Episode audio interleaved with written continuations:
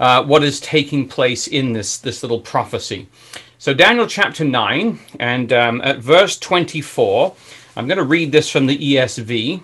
We read 70 weeks are decreed about your people and your holy city to finish the transgression, to put an end to sin and to atone for iniquity, and to bring in everlasting righteousness, to seal both the vision and the prophet, and to anoint the most holy place. And I think the RV and the RSV have somewhat similar language as well.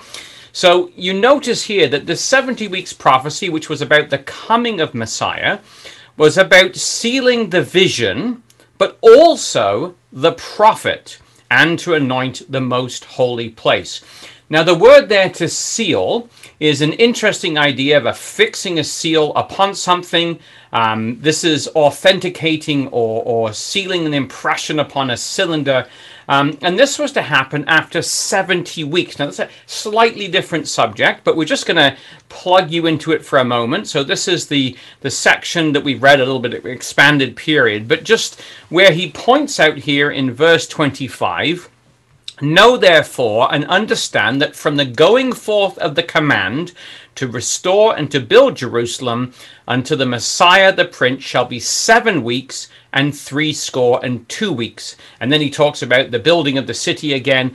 Um, but after three score and two weeks shall Messiah be cut off, not for himself. Uh, the people of the prince shall come and destroy the city and the sanctuary. And it's going to come, at the end thereof is going to be with a flood, and war and desolations are determined.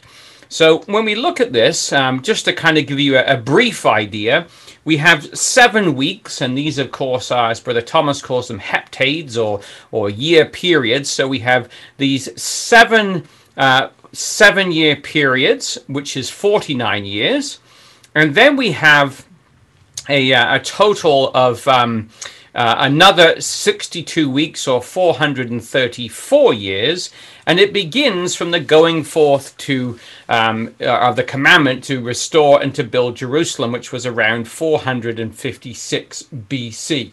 And this was to seal up the vision and, of course, the prophet. So, this was the period that would run. So, around the year 33, they would be looking for this to expire. Now, if you come in your Bibles to Luke chapter 2, we find a people that at this point in time are anticipating this to take place. So in Luke chapter 2 and at verse 25, there is a great expectation for Messiah based on this prophecy that we've just read. Uh, we read there, Behold, there was a man in Jerusalem whose name was Simeon the same man was just and devout, waiting for the consolation of Israel, and the Holy Spirit is upon him. Now, along with him, there is somebody else. There is Anna, a prophetess, so she also has the Holy Spirit, uh, the daughter of Phanuel of the tribe of Asher. And she coming in, verse 38, that instant gave thanks likewise unto the Lord, and spake of him to all that looked for redemption in Jerusalem. So here's two people who are looking for, they are expecting the promise, as the word means there, the consolation, the paraclesis, the coming near or calling alongside, the refreshment, the comfort of the redemption. And that, of course, is the idea of being delivered or liberated or redeemed or released. So that's what we, we see in here, and, and that's what they were looking for. Now, I want you to come over to John chapter 6. We're not going to look at, you know, the whole life of the Lord Jesus Christ, but we just want to pick out a couple of points. Um, we're going to look at how he was born and how he was created. Um, but I want you to go to John chapter 6 and we want to come in at verse 27. This is what the Lord says Labor not for meat which perishes, but for meat which endures to everlasting life, which the Son of Man shall give you, for him hath God the Father sealed. Then said they unto him, What shall we what um, what shall we do that we might work the works of God? And Jesus answered and said unto them, This is the work of God, that you believe on him whom he hath sent. So here is the Lord Jesus Christ, and in fulfillment of that prophecy, back in the, the 70 weeks prophecy, we read here that him hath the Father sealed. And the word here means to set a seal upon, to mark with a seal, to set a mark or impress with a seal, uh, to confirm, to authenticate something, uh, a written document, somebody's testimony.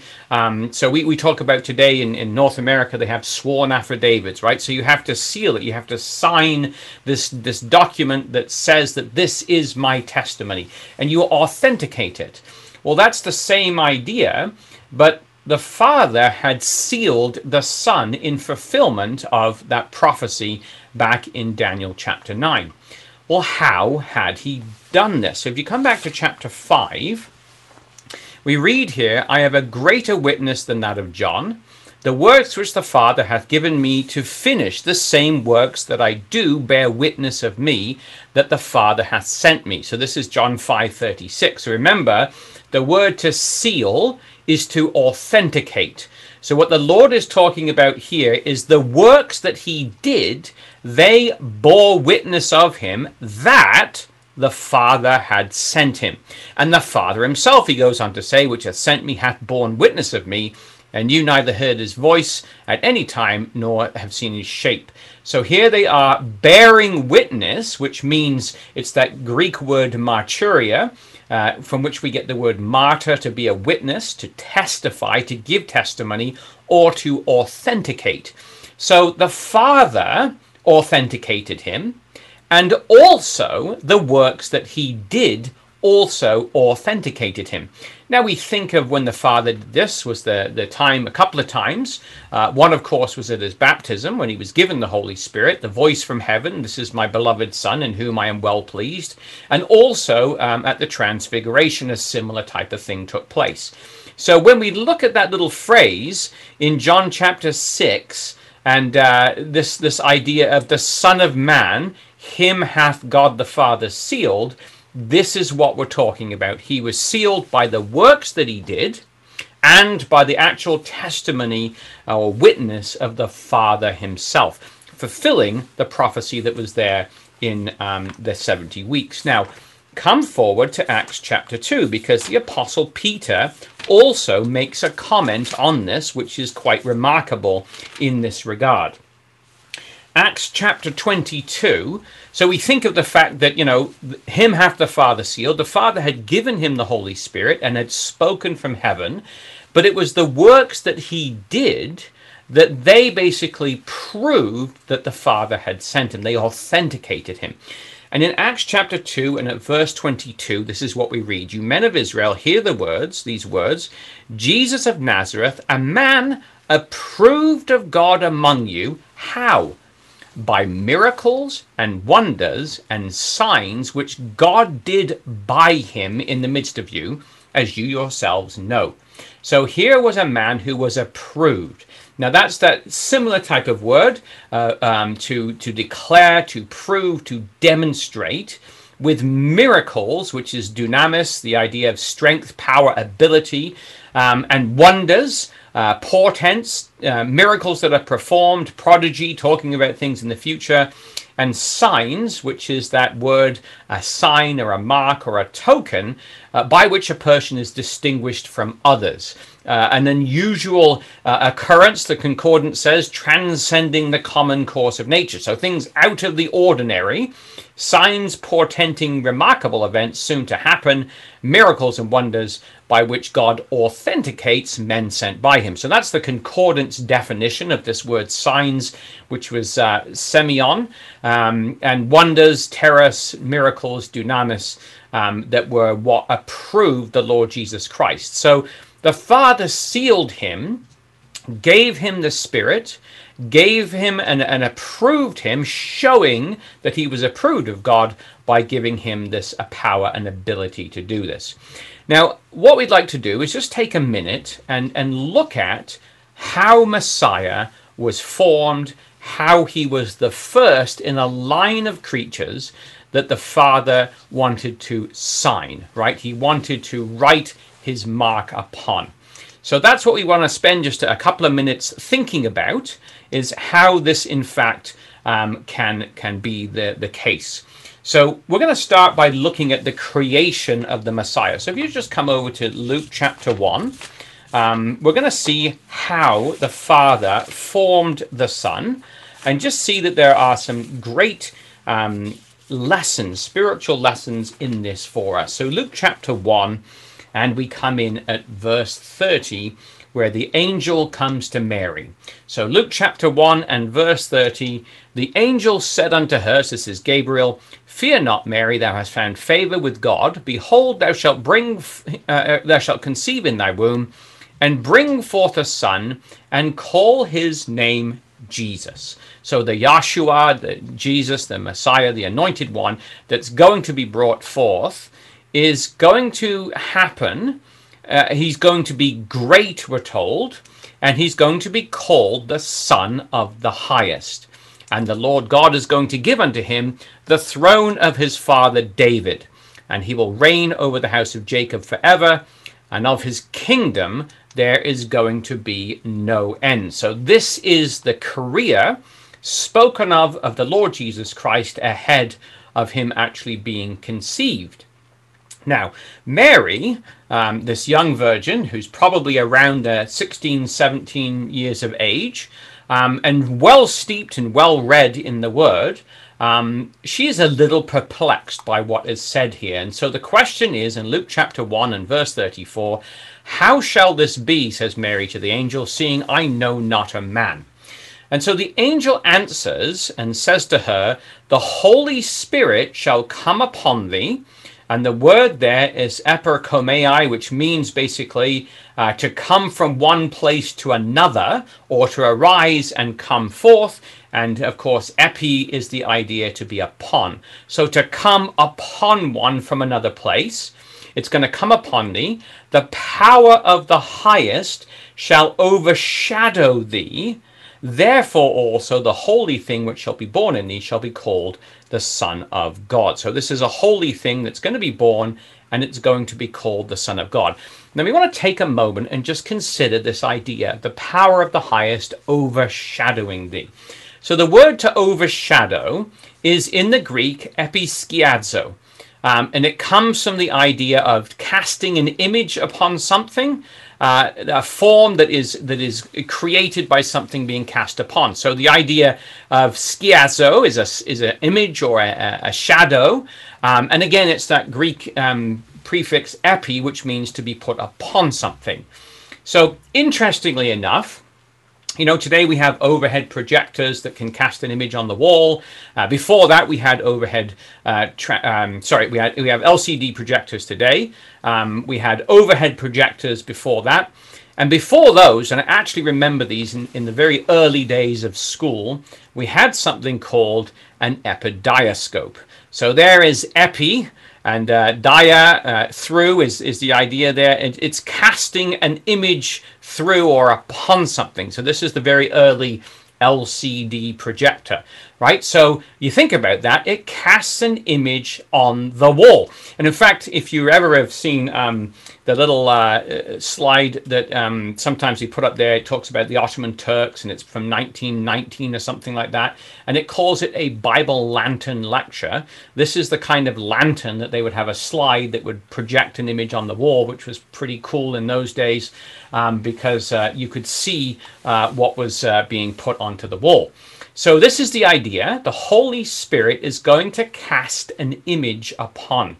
Now, the phrase is used in Acts chapter 5, just a kind of a connecting phrase, when it says there in Acts 5, verse 15, inasmuch that they brought forth the sick in the streets and they laid them on beds and couches, that at least the shadow of Peter passing by might overshadow some of them. So it's the idea of casting a shadow upon. And it's also the same phrase that's used in Mark chapter 9 and verse 7 uh, regarding the transfiguration.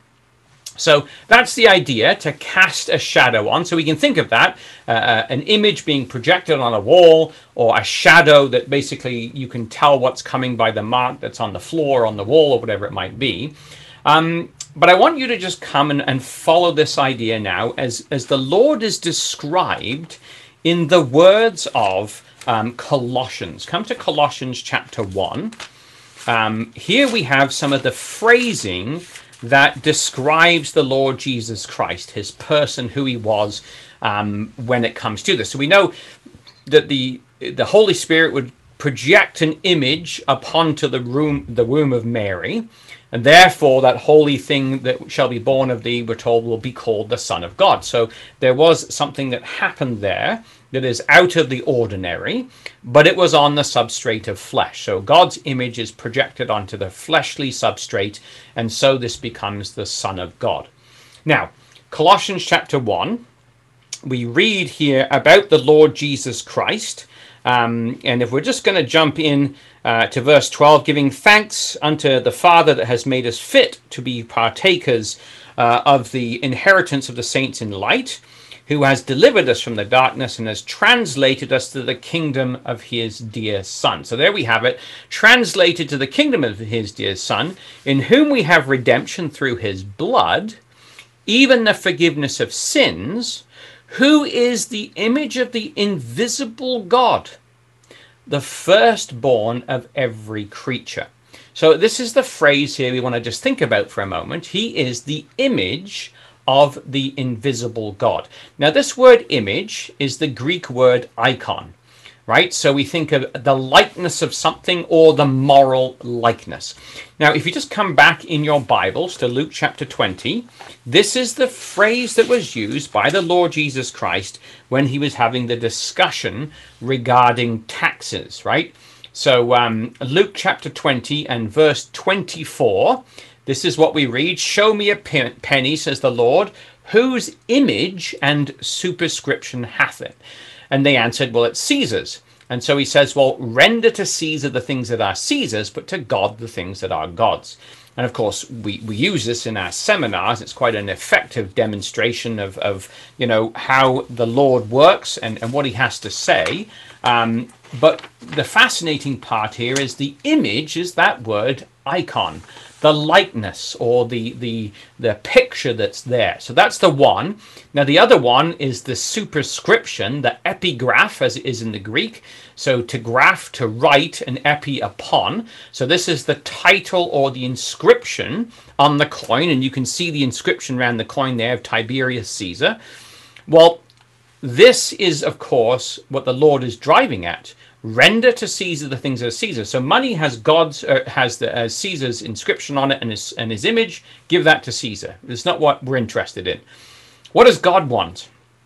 Well, render to God the things that are God's. Well, what are the things that are God's? Well, let's go all the way back to Genesis chapter 1 again, where these themes begin. Um, the beginning of this whole idea of the seal of God. Genesis chapter 1 and verse 26 where the Elohim say, Let us make man in our image and after our likeness. So they and let them have dominion over the fish of the sea and the fowl of the air, the cattle, and over all the earth, and every creeping thing that creeps in the on the earth. So verse 27, Elohim created man in his own image, in the image of Elohim created he him, male and female created he them. So we are created in the image of God of the Elohim, that is, at least. And so the idea here is render to Caesar the things that are Caesar's. The money has Caesar's head upon it, so give that to Caesar. But what has our, what has God's image on it is us. We are created in the image of God, and so therefore render to God the things that are God's. So that's the great lesson behind this. So let's follow this through then that the Lord Jesus Christ as he is described this way in Colossians, as we've, we've looked at it there. He is the image of the invisible God, the firstborn of every creature.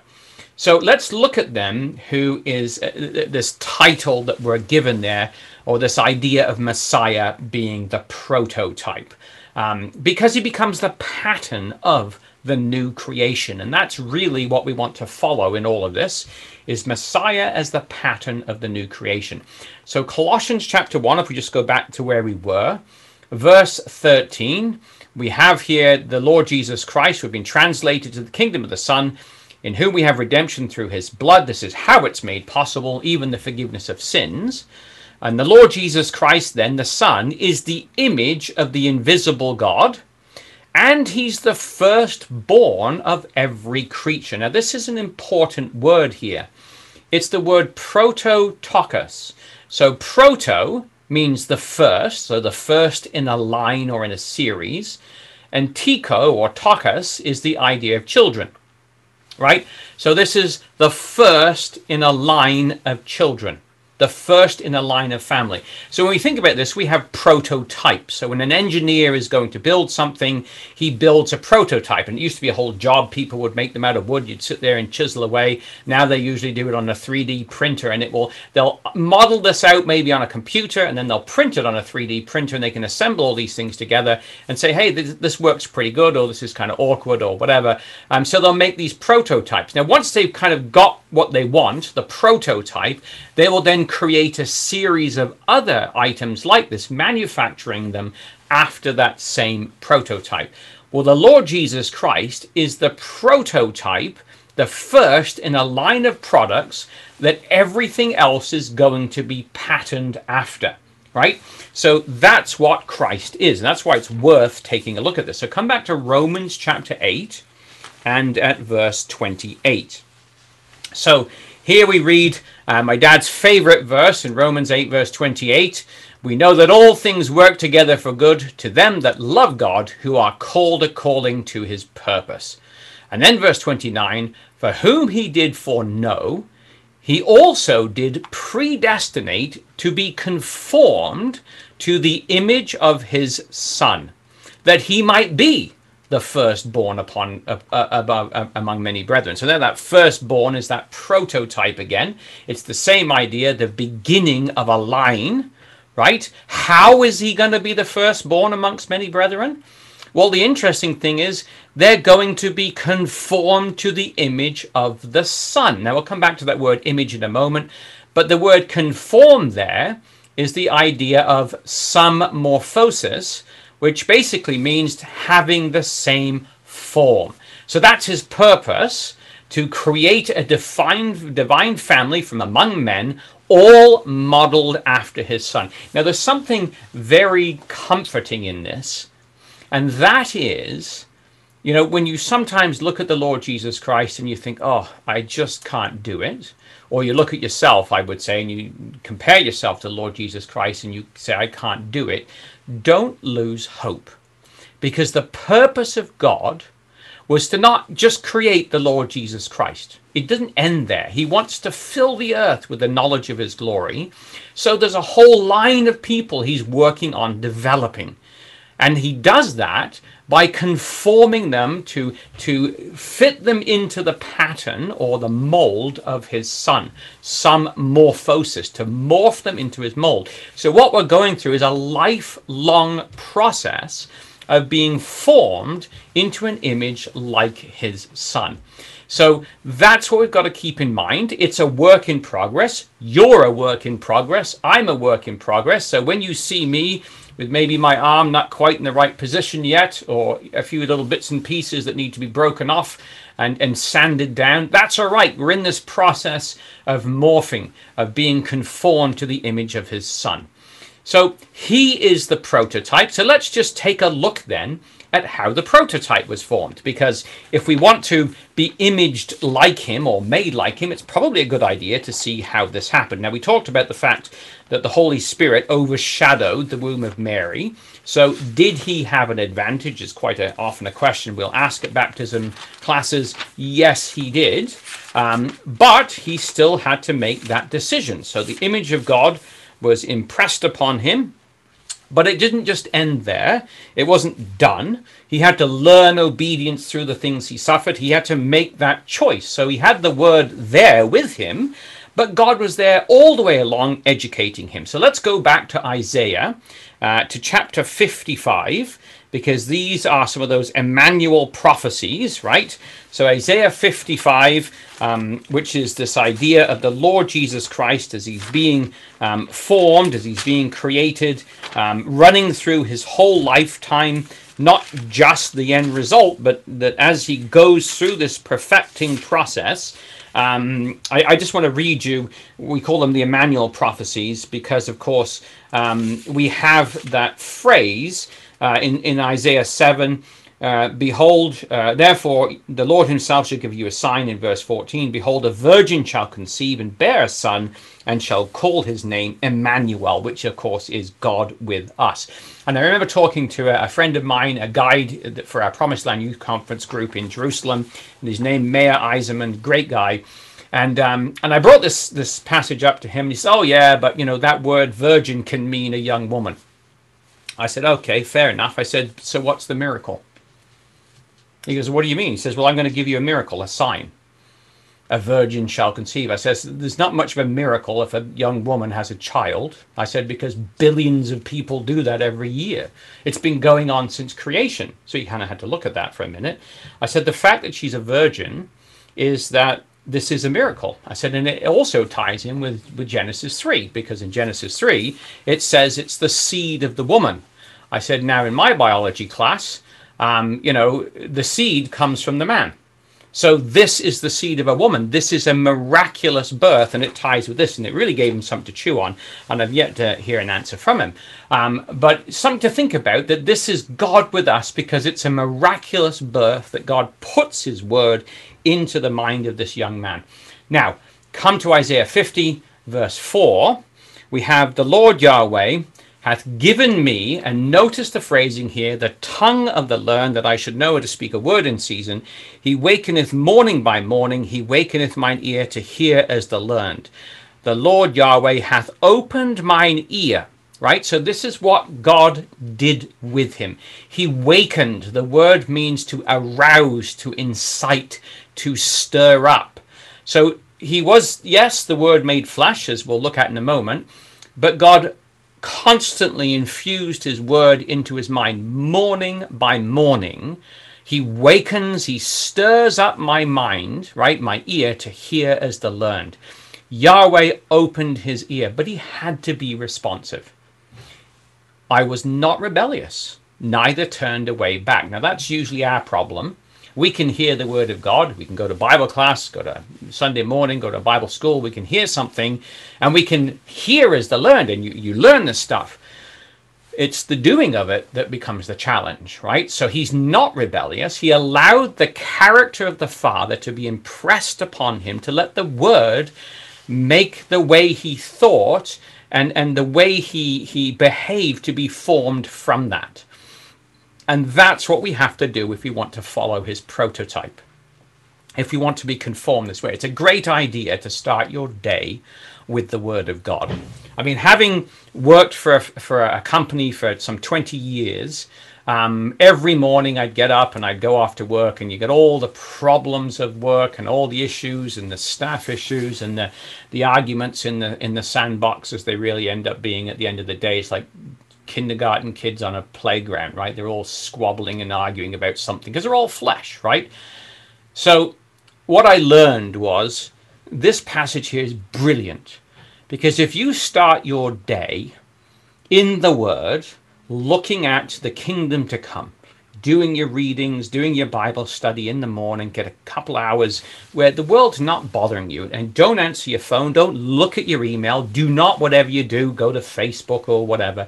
Open your Bible and let the Lord speak to you every single morning through His Word. Get a little study going, look into it, because then what happens is you get to work and you don't care.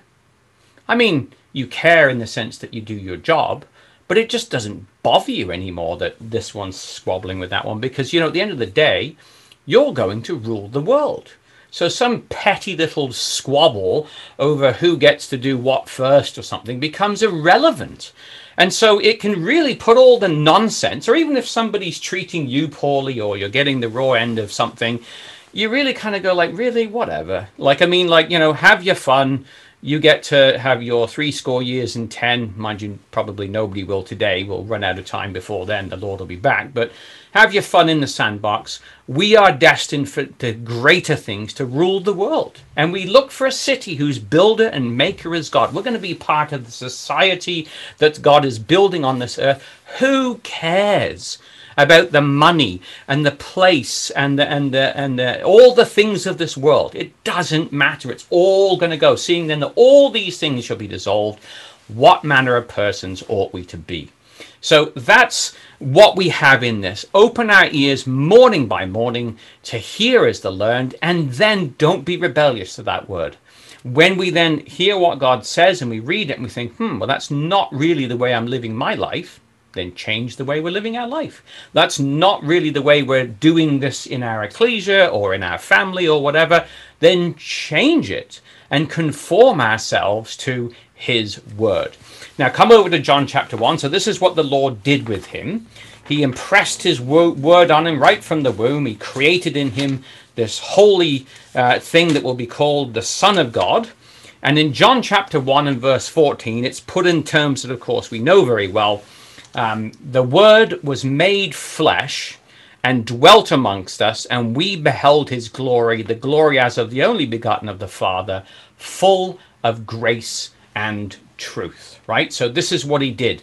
He uh, dwelt among them. The word there is the word skino um, and proto, to a tabernacle, to, to abide, right? So he was the word of God dwelling amongst them. And he's full of grace and truth. So when they looked at the Lord Jesus Christ, they were looking at the character of the Father. But it wasn't just the idea of creating an individual, but rather it was a whole group of people that the Father wanted to dwell in. Now, we want to go back, just jump back to, to Exodus. So keep this in mind. The Lord Jesus Christ was the Word made flesh. Now, once upon a time, God had written His Word, not just on the mind of somebody, but He'd written it on some tables of stone. So if we go back to Exodus chapter 32, we have here the picture of the Lord writing uh, upon these tables of stone. So, verse 15 of Exodus 32 Moses turned and went down uh, from the mount, and the two tables of testimony were in his hand. Tables which were written on both sides, on one side and on the other, were they written. The tables were the work of God. The writing was the writing of God graven upon the tables, right? So here we have them. They were written upon. The word literally is katab, which means to write, to inscribe, or to engrave. Very similar to what we looked at in the word icon, right? Or in the, those written upon, right? But it's not the end result. God wasn't just trying to write this on the tables of stone. What he was trying to do was write them on the minds and hearts of the people. So if we come over to Deuteronomy chapter 30, this idea is expanded. I mean, like people sometimes talk about the law. Oh, the law was terrible and this. No, it wasn't. The law is perfect, converting the soul. It, it, it's amazing. It's a wonderful thing. The problem is people used it to justify themselves rather than learning how to be like their father. Deuteronomy 30 gives us the idea of what God was intending. So Deuteronomy 30 Thou shalt hearken to the voice of Yahweh thy God, to keep his commandments and his statutes which are written in this book, and of the law, that thou turn, uh, turn unto Yahweh thy God with all your heart, with all your soul. But the word is very nigh to thee, in thy mouth, in thy heart, that thou mayest do it. So the goal wasn't just to hear it, but it was to actually do something about it. They were to have it not just written in the book on a shelf, it's no point in having a library of books. Um, we've got to take those out and read them, get them into our minds, get our Bible out, read these things, get it into our minds and into our hearts, so that basically it makes an impression upon it. And not just hear it, but to do all the things that are written, to keep the commandments, to hearken to the words that are written in the book. And that's the challenge that we had. And that's what the Lord Jesus Christ had to do. He had to not be rebellious, not turn away his ear, but actually to engage with the Father's work. Now, come to Proverbs chapter 3. This is uh, the Proverbs that are instructions that are given and here we find the same idea that is laid out for us. Proverbs 3, um, we find there, if we come down to verse 1, My son, forget not my law, but let thine heart keep my commandments. For length of days and long life and peace shall they add to thee. Let not mercy and truth forsake thee. Bind them about thy neck. Write them upon the table of thine heart. So shalt thou find favor and good understanding in the sight of God and man. Trust in Yahweh with all thy heart. Lean not to thine own understanding. In all thy ways acknowledge him, and he will direct thy paths. So it wasn't just a goal of memorizing it, it wasn't being able to just recite it or to expound and elucidate on the word. The goal was to live the word. And the Lord Jesus Christ was the perfect example of this. He was the Word made flesh. He was the living embodiment of all those things that were written down under the law. He lived the principles in his life and showed people the way of the Father. Now, come over to Romans chapter 2, because um, this is where Paul is, is arguing about the law, and he says, Look, there's a much loftier uh, thing here that we want. So, um, Romans chapter 2, and we're going to come in at verse 13. It's not the hearers of the law that are just before God, but the doers of the law that will be justified. For when the Gentiles, which have not the law, do by nature the things contained in the law, these having not the law are a law unto themselves, which show the work of the law written in their hearts, their conscience also bearing witness, their thoughts, the meanwhile accusing or excusing one another. So this is the idea. Um, they didn't have the law of Moses but they kept it. Now they, they didn't obviously you know keep all the little principle or the little um, like tithing of mint and cummin and anise. What they did was they kept the law, the principles of the law. That's what they were doing was the principles of the law. And it didn't matter whether you heard it, it was did you do it? And that's what it means to be written on the hearts. It's got to become part of our thinking it's got to be part of how we respond, what frames the way we think. So when the Lord Jesus Christ is tempted in the wilderness, what does he say? It is written. Have you not read? You know, like this is what the scripture says. So his response to temptation was the Father's judgment of it. And that's the way we've got to be. So what we need to do in this process is be like him. We need to not judge after our own understanding, but rather surrender our thoughts for His. Come to Isaiah 55, one of my favorite passages because um, I think it was Uncle Vaughan Rowlands who drilled this one into me. Um, but this is the idea that we have laid out for us there. Isaiah 55 and verse 6, where we read, Seek ye Yahweh while he may be found, call upon him while he is near. So it requires some effort of us. And now what we've got to do is exchange. Let the wicked forsake his way, and the unrighteous man his thoughts, and let him return to Yahweh, and he will have mercy upon him to our God, for he will abundantly pardon. For he tells us that my thoughts are not your thoughts, neither are your ways my ways, saith Yahweh. For as the heaven is higher than the earth, so are my ways than your ways, higher than your ways, and my thoughts than your thoughts. You can see this contrast here. There is the way of man, and there is the way of God. And what we're supposed to be doing is seeking Yahweh, calling upon Him, forsaking our way, like not like Cain who went his own way, seed of the serpent, right? That's our natural setting, but rather seeking God's ways and His thoughts and forsaking our thoughts, our ways, and trying to learn about the Father's thoughts and ways. A complete difference between our thoughts and God's, our ways and God's. So remember, you know, let us make us a city that we can build us uh, and make ourselves a name, right? Totally not what we're supposed to do. God says, Seek me first. I'll make you a name, like He did with Abraham right? It's not about us making a name, it's about God making his name known through us. Now, you think of the Lord Jesus Christ, he was the perfect embodiment of this. Come over to John chapter 5 now. Um, John chapter 5, this is his testimony.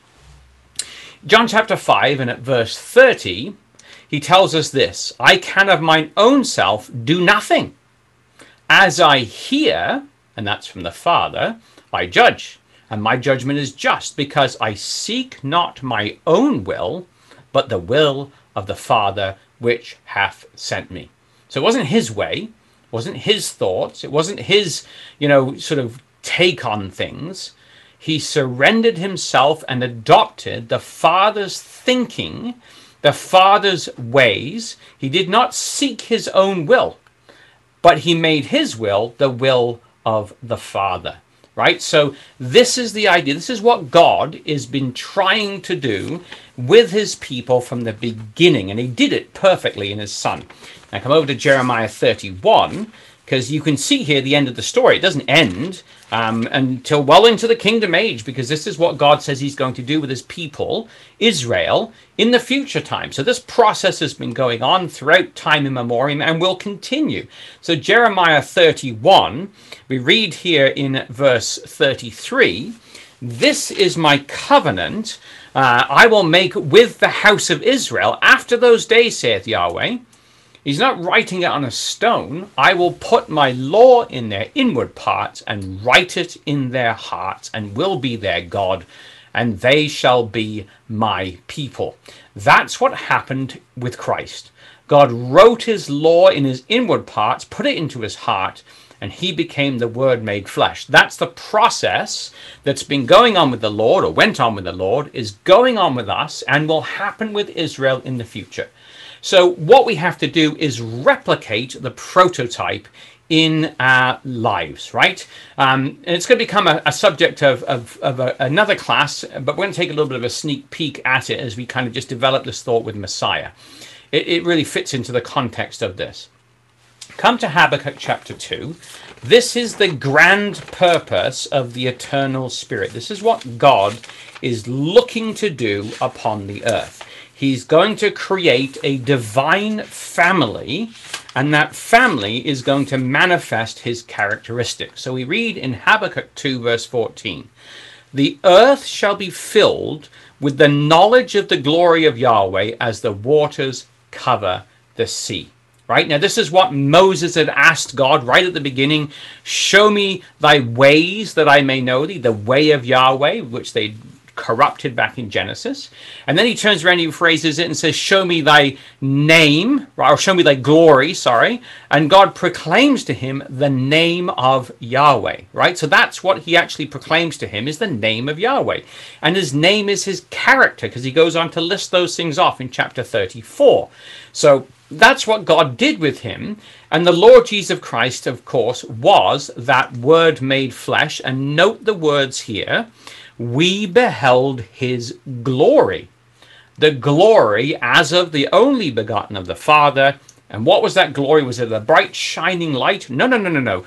It was full of grace and truth. It was the character of the Father that was shining forth from the Son.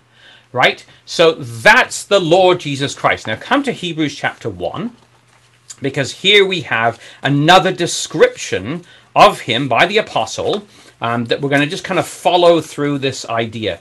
Hebrews chapter 1, and of course we begin reading here God, who at sundry times and in divers manners spake in time past to the fathers by the prophets, hath in these last days spoken to us by his Son, whom he has appointed to be the heir of all things, by whom also he made the worlds or the cosmos or the present arrangement of things who being the brightness of his glory, the express image of his person, upholding all things by the word of his power, when he himself purged our sins, sat down on the right hand of the majesty on high.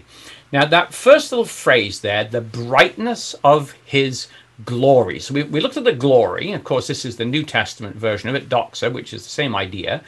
Um, but it's the brightness, right? And the word comes from the idea of apo, which means to come from, and agadzo, which is to beam or to shine.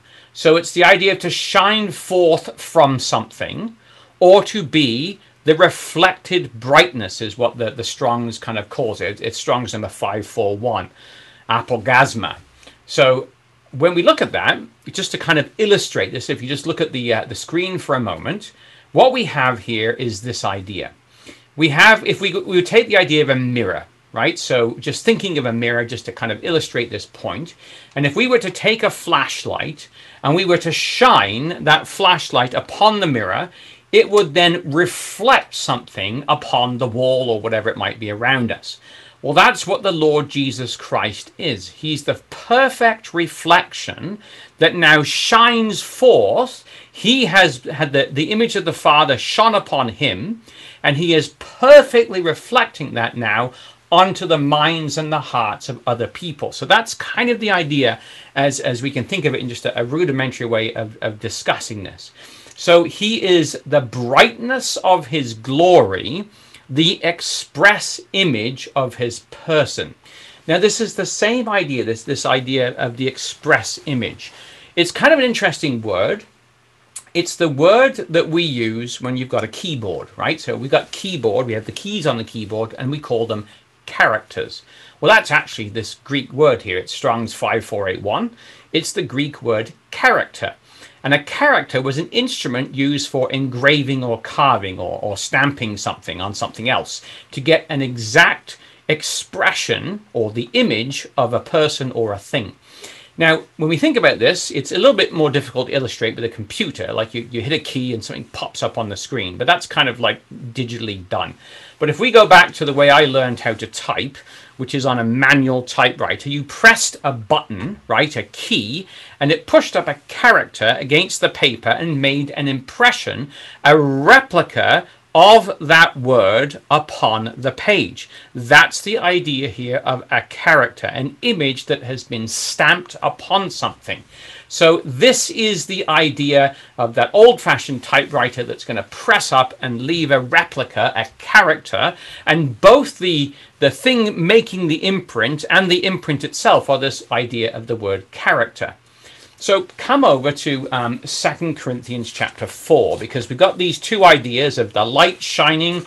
Uh, take a flashlight, shine it on a mirror, it is perfectly reflected onto something else. And this idea of a character, which is to make an impression on something else. So we have this in the purpose of God, and, and Corinthians really kind of beautifully drives this all together. In, in 2 Corinthians chapter 4, and at verse 6, we read this God, who commanded the light to shine out of darkness, hath shined in our hearts to give, and notice what he's giving here, the light of the knowledge of the glory of God in the face or the person of the Lord Jesus Christ. So that ties all those ideas together. The earth will be filled with the knowledge of the glory of the Lord. Show me thy glory, God said, or Abraham asked. Show me your ways. And God says, I will show you my name, I will show you my character. And that light has shined by the Father into our hearts, which is the reflection of the knowledge of the glory of God, of that yada, or this is gnosis in the Greek, but same idea, um, that intimate knowledge that is, is an experiential knowledge that is coming from the person of the Lord Jesus Christ and making an impression on us. And of course, we can't be cocky about this because God tells us, or Paul tells us, we have this treasure in earthen vessels that the excellency of the power may be of God and not of us. And we always have to remember that, brothers and sisters, this is not our doing, it's the Father's doing. That is what this is. It, we take no glory in this.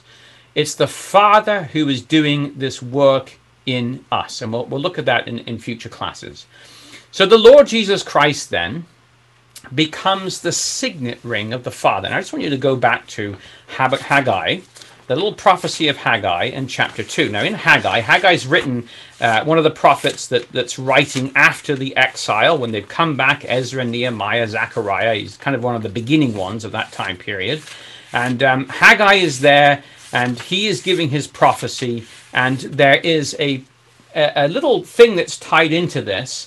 Um, that really gives gives us an idea of of um, what this is all about. So it's in Haggai, um, and uh, what we're looking for is, um, it should actually be verse 23, not verse D, um, but verse 23 there, Haggai 2, verse 23. It's in that day, saith Yahweh of hosts, will I take thee, O Zerubbabel, my servant. So this is actually a prophecy, using his as an example. The son of Shealtiel, saith Yahweh, and I will make thee as a signet for I have chosen thee, saith Yahweh of hosts. So he was to be made as a signet ring, right? So this is the idea of a signet ring, which would be used to stamp upon something, to carry the authority. And we'll look at this in a later class. We're going to develop this out when we look at it in our, in our next class tomorrow, and we look at the sealing of God. right? So the signet ring was going to set the authority of the father um, up, well, on, of whoever the ring belonged to, and they would put it onto um, the document, right? So if you had a scroll that came from so and so, you would signify it with your ring, and that would um, authenticate it that this was coming from the king or whoever it was coming from. Well, the Lord Jesus Christ, Zerubbabel in type, but really the Lord Jesus Christ would be the signet of the Father. He would be authenticated.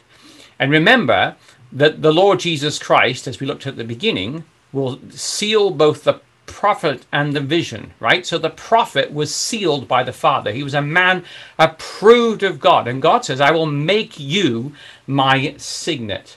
Well, how was that done? Come over to John chapter 17. This is the prayer of the Lord Jesus Christ. And we'll develop this more tomorrow. Um, but we just want to kind of catch this thought as, as we close for today. John chapter 17, how this process happened is given to us in verse 17. Sanctify them through thy truth. Thy word is truth. As thou hast sent me into the world, even so I have sent them into the world. For their sake I sanctify myself, that they also might be sanctified through the truth. So when you look at that, him has the Father sealed, right? He was sanctified, and he would become the sanctifier. Now, his goal was to make an impression of the Father's character upon us. And we're going to look at this greater tomorrow. Um, but this process is impressing our minds with the Word. So sanctify is the word hagiazo, from which we get the word saint, right? A, a, saint is a sanctified one. It means to separate something that is, you know, from the profane and dedicate it to God, to consecrate something to God, to purify internally by the renewing of the soul, is, is what the, the word has it in the concordance. And they're sanctified by the truth. The truth, the true things that pertain to God right? So this is the process that's going to take place. And the Lord says, if you'll notice here, I sanctify myself that they also might be sanctified through the truth. So he's the prototype. If we want to be like the Son, he sanctified himself. We must also sanctify ourselves. Sanctify them through thy truth, through the word that is truth. And that's the only way, brothers and sisters, that we can do this. When we look at separating people out of the world, whether it's ourselves, our families, our children, our interested friends, the only thing that can do that is the word of truth. It's not barbecues and social activities and, you know, reaching out through coffee houses or, or whatever it might be.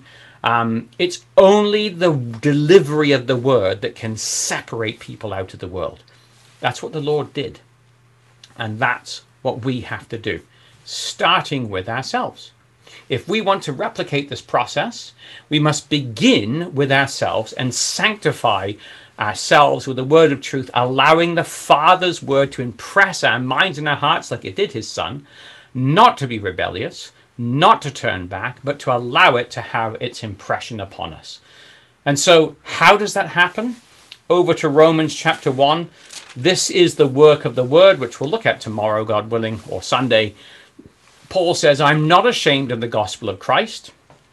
It's the power of God unto salvation to everyone that believes, to the Jew first and also to the Greek.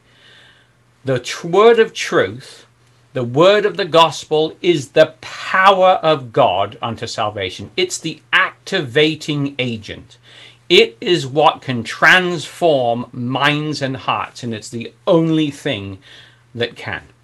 So, as we begin this process, and we've looked at today the sealing of, of, the, of the Lord Jesus Christ, how the Father spoke to him, he woke him morning by morning, he put his word into his heart into his mind to give him the tongue that he'd speak as the learned. He was not rebellious, he didn't turn back. We want to do the same thing. Get the Father's thoughts into our minds and, and into our hearts and do them. And as those two societies developed from the beginning, We don't want to allow ourselves to be pulled off into the world and, and to turn away from the Father to those things. We want to stay with the Lord Jesus Christ and stay with the family of God, not go out from them and into the world, but rather stay dedicated to those things so the Father can use us in his grand purpose to fill the earth with the knowledge of his glory as the waters cover the sea. And God willing, tomorrow we'll develop these themes out. We'll look at both the seal of God and the mark of the beast, and how those two things are going to work against each other and are present in both our individual lives, they are in the world around us, and they're in our ecclesial lives. And there's this constant struggle, just like there was back in Genesis, in the divine family at the beginning, like there was in Noah's time, like there was after the flood. It goes all the way through, right the way to the kingdom age. And God willing, tomorrow we'll continue to, to look at those things. Thank you very much.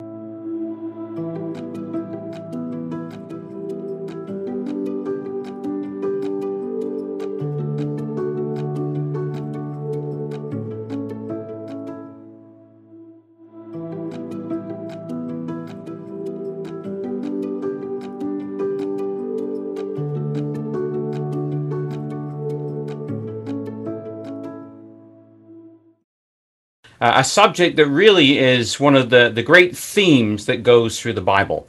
I remember years ago, Brother Harry Tennant talking about the, the great golden threads, and that if we would simply tug on those golden threads, we could see this go all the way through the scriptures from Genesis through to Revelation.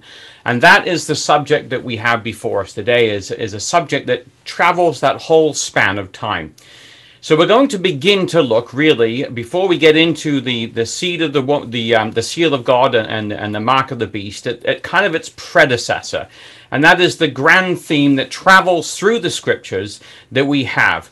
And when we consider this, we have been in the book of Revelation. Let's just turn over to chapter 13 because we see here that there are two imprints, and this is really where we're going to end up. Um, in Revelation chapter 13, we have the first of them, which is in verse 16. We read, He causeth all, both small and great, rich and poor, free and bond, to receive a mark in their right hand and in their forehead, and that no man might buy or sell, save that he had the mark, or the name of the beast, or the number of his name. So that is the, the first of these two um, things that are impressed into people's minds. Now, the second one is what we just read about in Revelation chapter 7 and verse 2, where we read, I saw another angel ascending from the east, having the seal of the living God. And he cried with a loud voice to the four angels, to whom it was given to hurt the earth and the sea, saying, Hurt not the earth, neither the sea, nor the trees, till we have sealed the servants of our God in their foreheads. So during the Bible school, we plan to follow the story that begins really in, Gen- in, in Genesis and it ends up here. And, and we're going to see this, this unraveling of this, this thread as it goes all the way through. We're going to see these two classes of people develop and practically consider how we can be either part of one or part of the other and learn how that we can prepare ourselves to receive the seal of God. So let's go then to the beginning of the thread. We want to go all the way back to the book of Genesis and chapter 3, where we are introduced to this division that is going to take place and travel through the Bible. So, Genesis chapter 3 and at verse 1. And here's what we read The serpent was more subtle than any beast of the field which Yahweh God had made. And he said unto the woman, Yea, hath God said, Ye shall not eat of every tree of the garden? And the woman said to the serpent, We may eat of the fruit of the trees of the garden. And, and so she goes on and, and gives her confession of faith. But we just want to begin here to consider how this takes place. We have the serpent who is giving his alternate view. So he begins by questioning God. He puts doubt into the mind of the woman. And then what he does is he turns around and presents another idea. And so when we look at this, he gives his alternate view. And so the woman has given her confession of faith in verse 3, and he turns around in verse 4 and says to the woman, You shall not surely die, for God doth know that in the day you eat thereof, your eyes shall be opened, and you shall be as gods, knowing good and evil. So this is his alternate view to what God had said. And I think it's just an important thing to consider here that how the apostasy begins and how it works. It begins by questioning God. That's how it begins. It questions God and then it inserts another idea. Now, it's not entirely a false idea, but it's an idea that's more dangerous than entirely false idea. It's an idea that's mixed with truth, and, and a little bit of error is in there as well. Um, well, a lot of error, maybe, and a little bit of truth. And so, so here we have this alternate view that's put in, and it's a great deception that is there for the woman because this thinking of the serpent is adopted by the woman, and she is deceived and brought into sin. So, verse 6 when the woman saw the tree was good for food, and that it was pleasant to the eyes, a tree to be desired to make one wise. She took of the fruit thereof and did eat, and she gave it to her husband with her, and he also ate. So this is the, the thinking of the serpent, and it is taken in by the woman. So an idea is presented to her mind, she sees and she hears what he has to say, and she adopts this as her line of reasoning. And that's really where mankind goes wrong. It's when he rejects God's idea or God's principles that are laid out, and an alternate idea is introduced, and then we listen to that alternate idea. We, we like what it says because it pleases our flesh, and we adopt that thinking, and of course, it leads to death. And so that's what happened to the woman here. So when we just kind of analyze this for a moment, let's just take a look at what the serpent uh, was doing here in Genesis chapter 3 and verse 1 to 3. So the first thing he does is he questions God. And he says, you know, hath God said. Now, what we want to do is just turn, if you would, in your Bible to, to um, uh, John chapter 8. So, in this class, we're going to do a little bit of thumbing through the scriptures as we, we follow this through. John chapter 8, we find here that the comment that the Lord makes on what the serpent has to say. So, John chapter 8 and the 44th verse, he says, You are of your father, the devil. The lust of your father will ye do. He was a murderer from the beginning, and abode not in the truth, because there was no truth in him. When he speaketh a lie, he speaketh of his own, for he is a liar and the father of it. So here's the key is that the, the serpent did not speak the truth, but he spoke a lie that was of his own making. And so this is the problem is that that the lie is man-made, or in this case, it's serpent-made. It's it's really the, the base nature that we have. It can present these ideas to us. Now, come over to Second of Peter, um, chapter two here, because we find here in verse um, 19 it should actually be in in in second peter chapter 2 and and this is peter uh, discussing what the apostasy was doing in second peter chapter 2 and um, well we can begin at verse 18 when they speak great swelling words of vanity, they allure through the lust of the flesh, through much wantonness, those who were clean escaped from them who lived in error. While they promise them liberty, they themselves are the servants of corruption, for of whom a man is overcome, the same is he brought into bondage. So here's the key they're appealing to the flesh, and they are speaking words that are words that appeal to our natures, promising liberty, but actually bringing about corruption. And of course, they also promised equality. He said, You will be like the Elohim, knowing good and evil. So it, it's kind of interesting here because we see some seeds of some of, of the. Um, events, I guess you could say, that would happen much later in time. We have liberty and we have equality and we have this idea of fraternity, of, of being equal to the angels and, and some kind of a, a liberty that, that, you know, you will not surely die and, and things like that. So right in Genesis, we have the seeds of things that will show up much later in the book of Revelation. So this is what he does. He promises all these things, but of course the result is actually death, as we looked at in John uh, chapter 8 and verse 44. He does not speak the truth. He speaks lies of his own making, and those lies, of course, bring about death. And that is, of course, what we find with the serpent here. So there's an underlying theme then that, that goes right through the book of Revelation. Now, we, we know this. This is a very much a, a, a simple first principle. We typically introduce uh, interested friends to this right at the very beginning, or our young people, when we talk about the grand theme.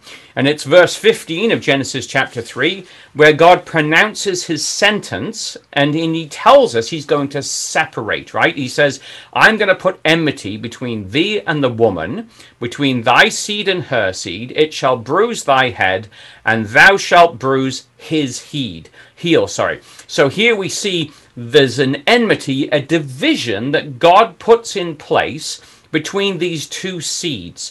And that's going to flow all the way through the book of Revelation, or all the way through the Bible, I should say, to the book of Revelation. So this is a division that's going to travel the entire span of the scriptures.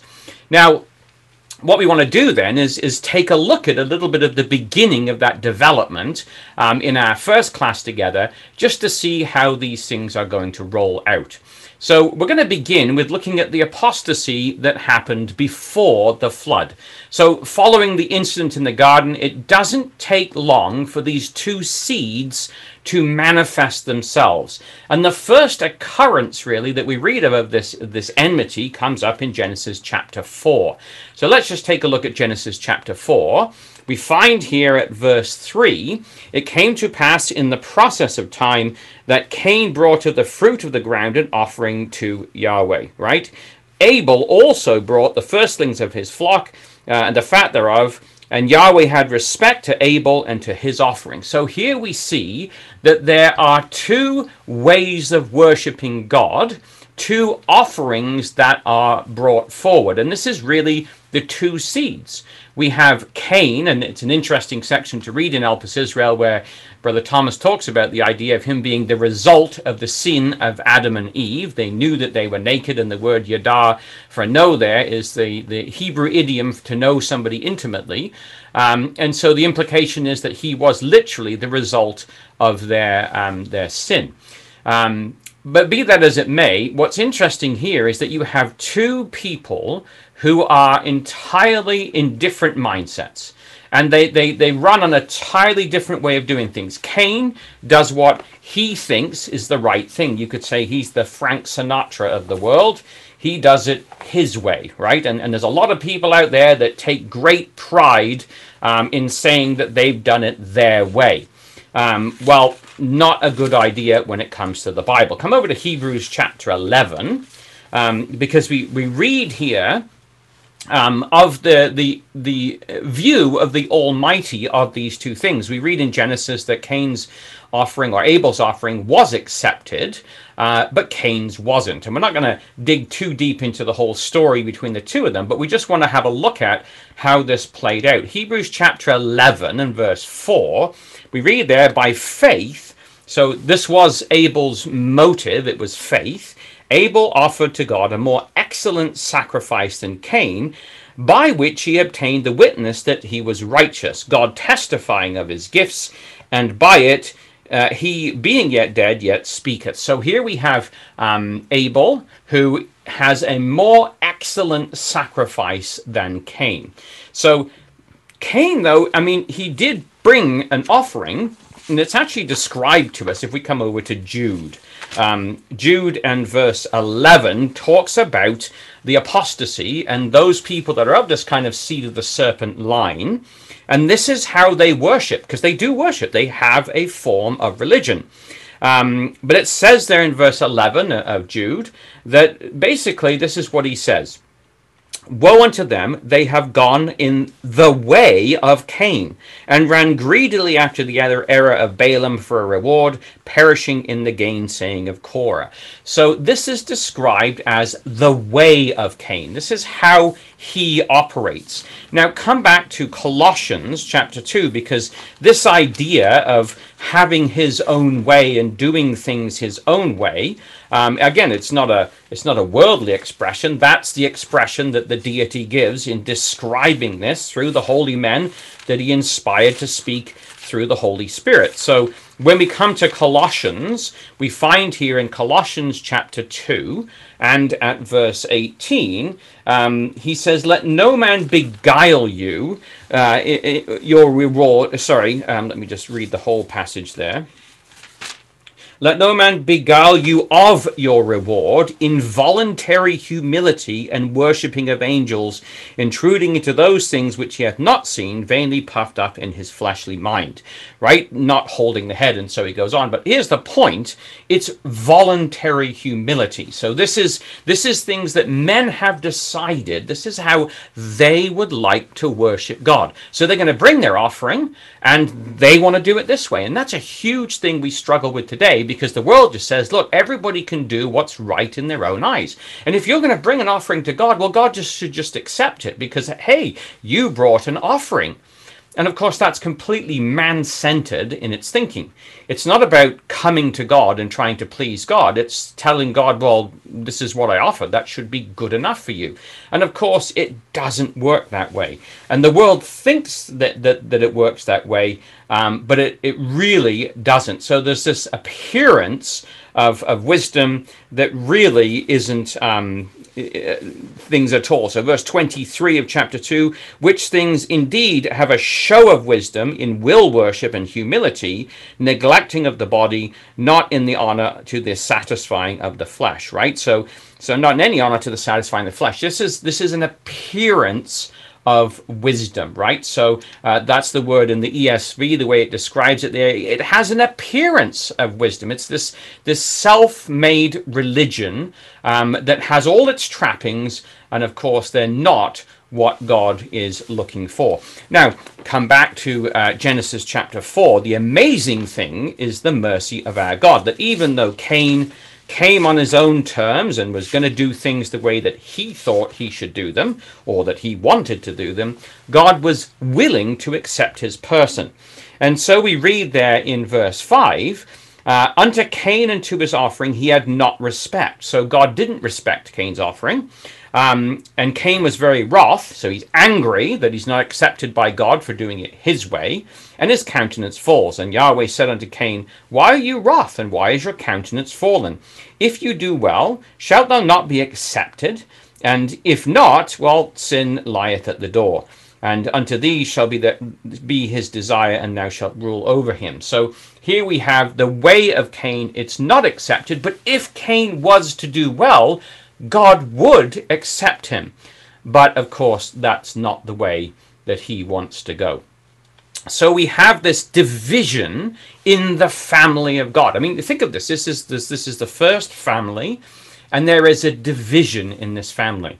And what drives that division is one wanting to do it his way, and another faithfully, because that's what Hebrews told us, by faith, Abel offered a more excellent sacrifice. Now just come over to second or first Corinthians chapter 11.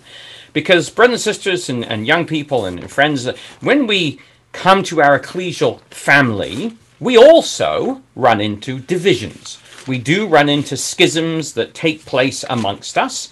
And what we find here in, in 1 Corinthians 11 is, is that the issue is quite often similar. 1 Corinthians 11, and reading there at verse 18, he says this um, First of all, when you come together in the ecclesia, I hear that there be divisions among you. And I partly believe it, for there must also be heresies, or factions, as the word means, among you, that they which are approved might be made manifest among you. So here we have this fact that there are divisions amongst them. And that, of course, has been the case since the beginning of time. Um, you know, sometimes people will look at the Christadelphian community and say, look, you've got all these factions, all these divisions. You've got, um, well, there's just a, a, laundry list of all the different groups that, that, that are there. Um, but that's nothing new. It's always been that way. But notice now the reason. He says there must also be heresies or factions among you. Why? that those who are approved might be made manifest. Now, the word there for approved is dokimos, Strong's number 1384, and it's the idea of the money changers of integrity who would accept nothing counterfeit, men of honor who would only put the genuine full weight of money into circulation because money was always measured by weight. So when we talk about a shekel, um, it's literally a unit of weight. A pound in the British system, a pound was a pound of whatever it was. It was literally a weight. So it's it's a just weight or a just measure. Those who are approved are people who are using just weights and measures they're going to be made manifest. And the word there is the word phanerosis, um, which we of course know. Uh, it means to be made plainly recognized or known, to be made apparent, evident, to bring something to light or to expose it.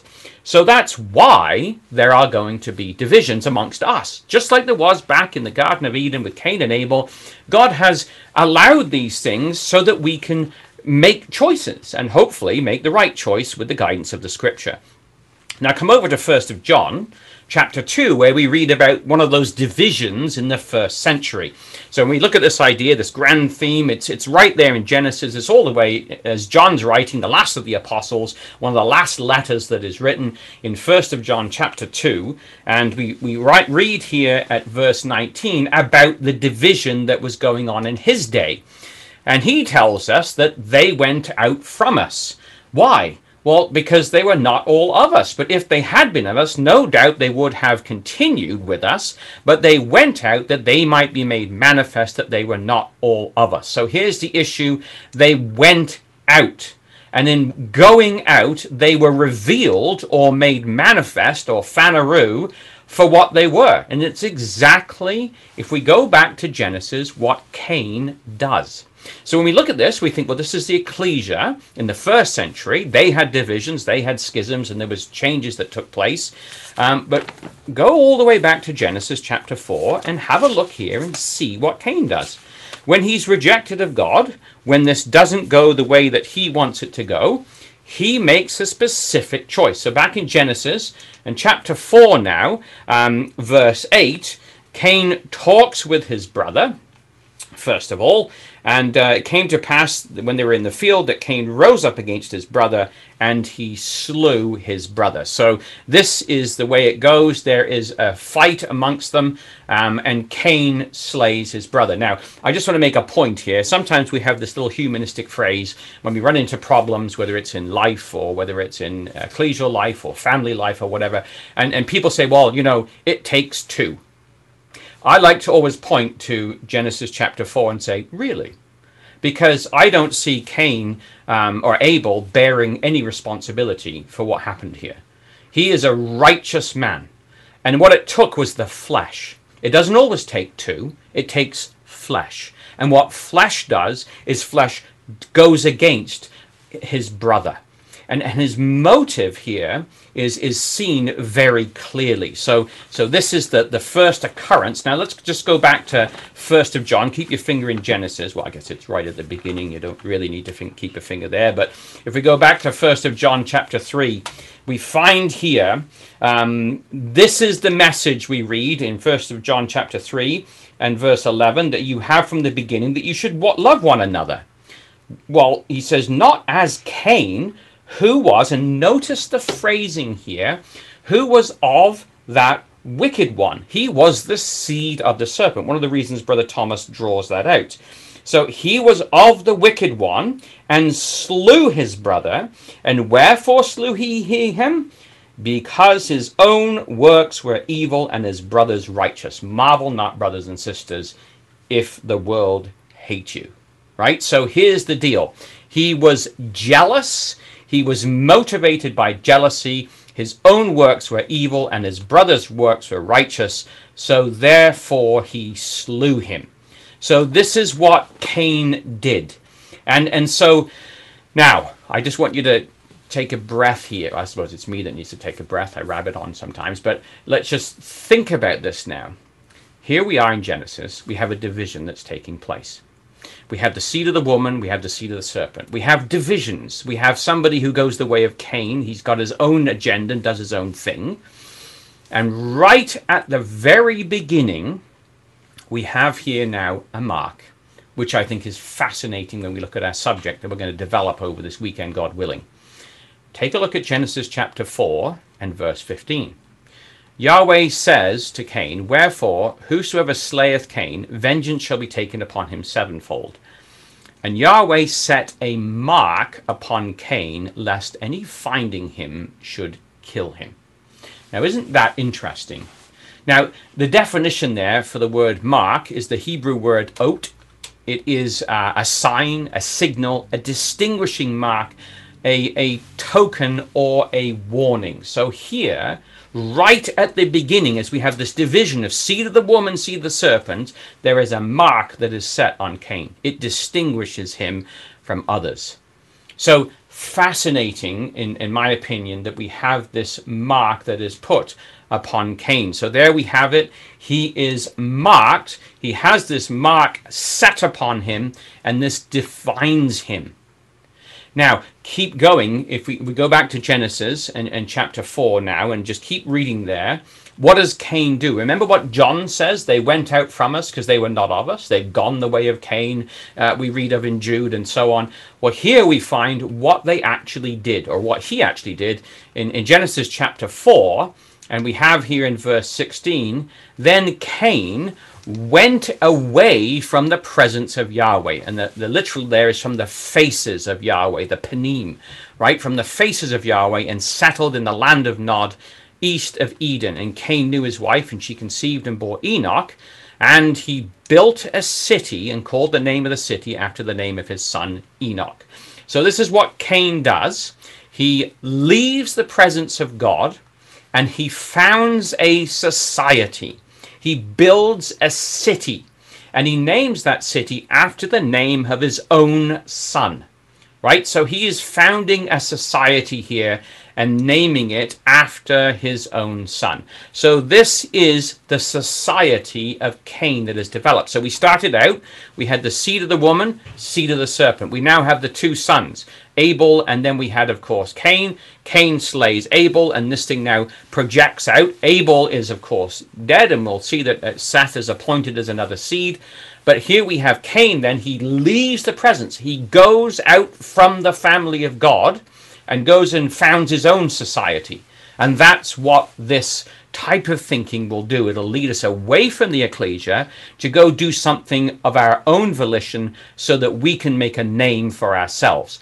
So here we have now the society of Cain. As we just read, he makes a name for himself and he builds a city and names it after his own son. Now, I just want you to turn to Psalm 49. Because in Psalm 49, we, we have a little passage here that talks about people who do this kind of thing. So the 49th Psalm, and we find here, if we come down to um, verse 11, this is what man does. So let's start at verse 10.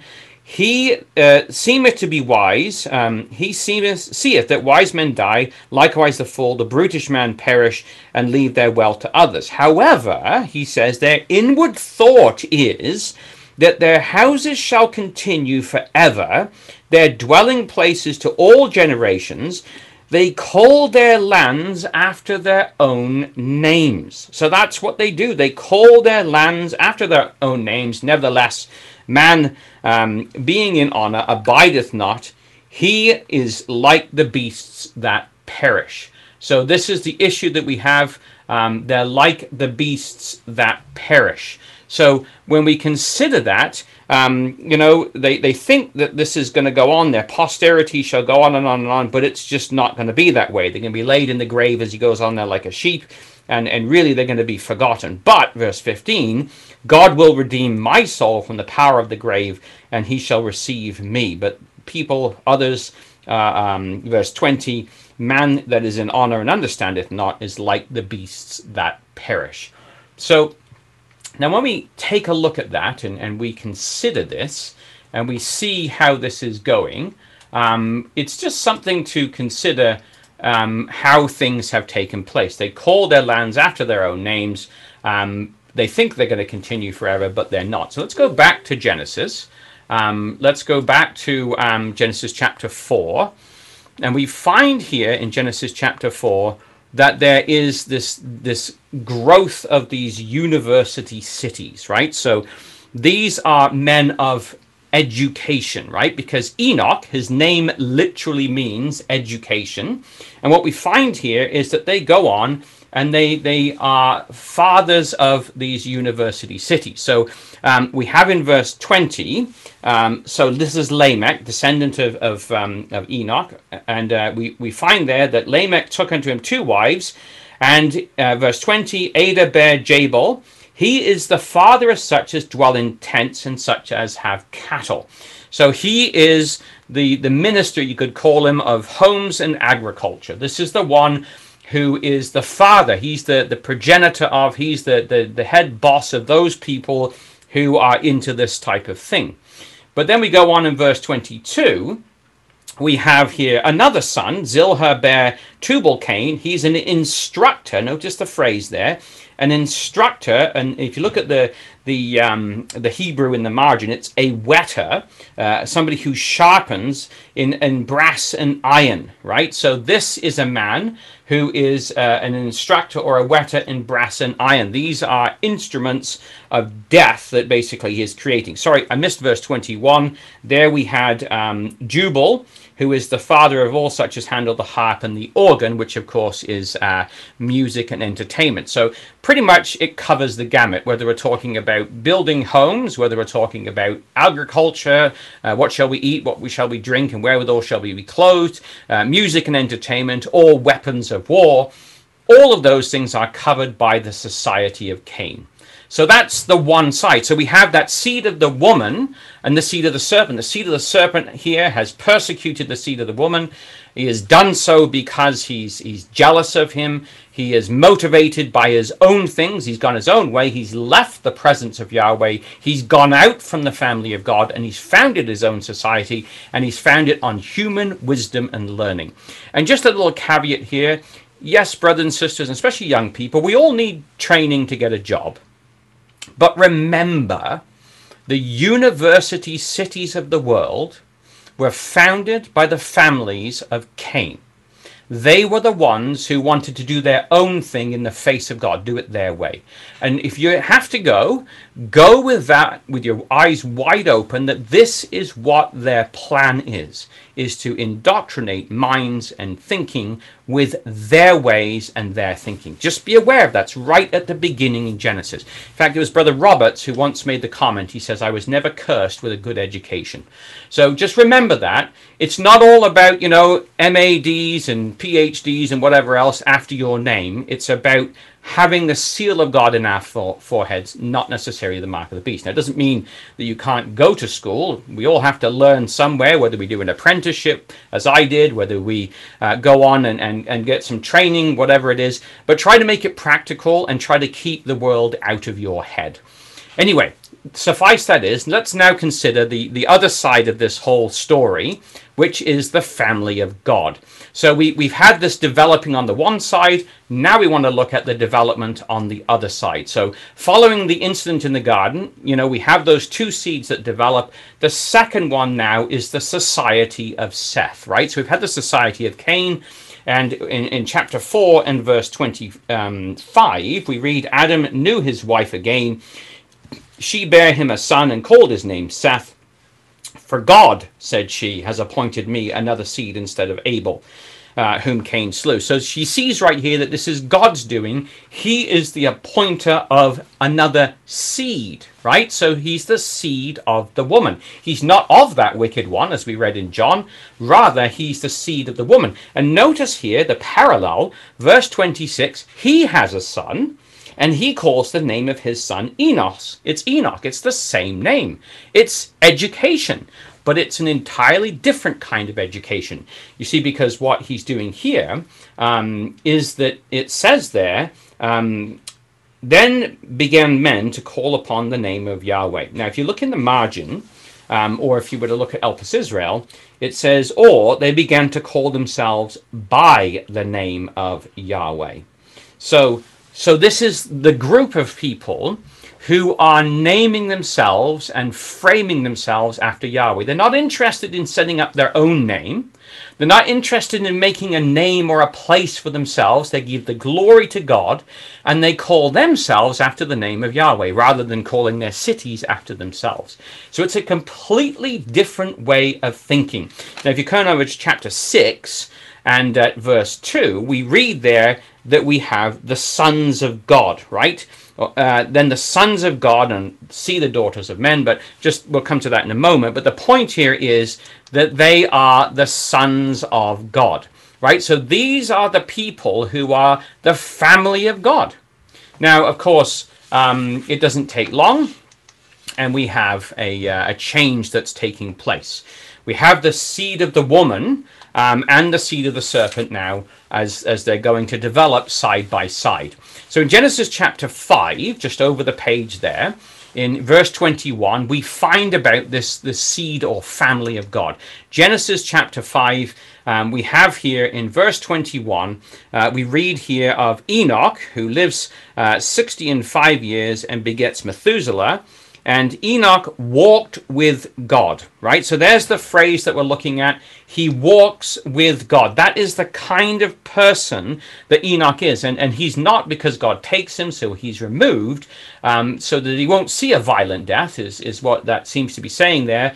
Um, but he walked with God. Now, we just want to follow this man. Um, just keep your finger in Genesis again. Let's just flick over to um, Hebrews chapter 11, because in Hebrews chapter 11, what we have here is the the divine um, commentary on this, as the Apostle Paul, speaking through inspiration, describes to us um, Enoch in verse 5 of Hebrews 11. By faith, Enoch was translated that he should not see death and he was not found because God had translated him.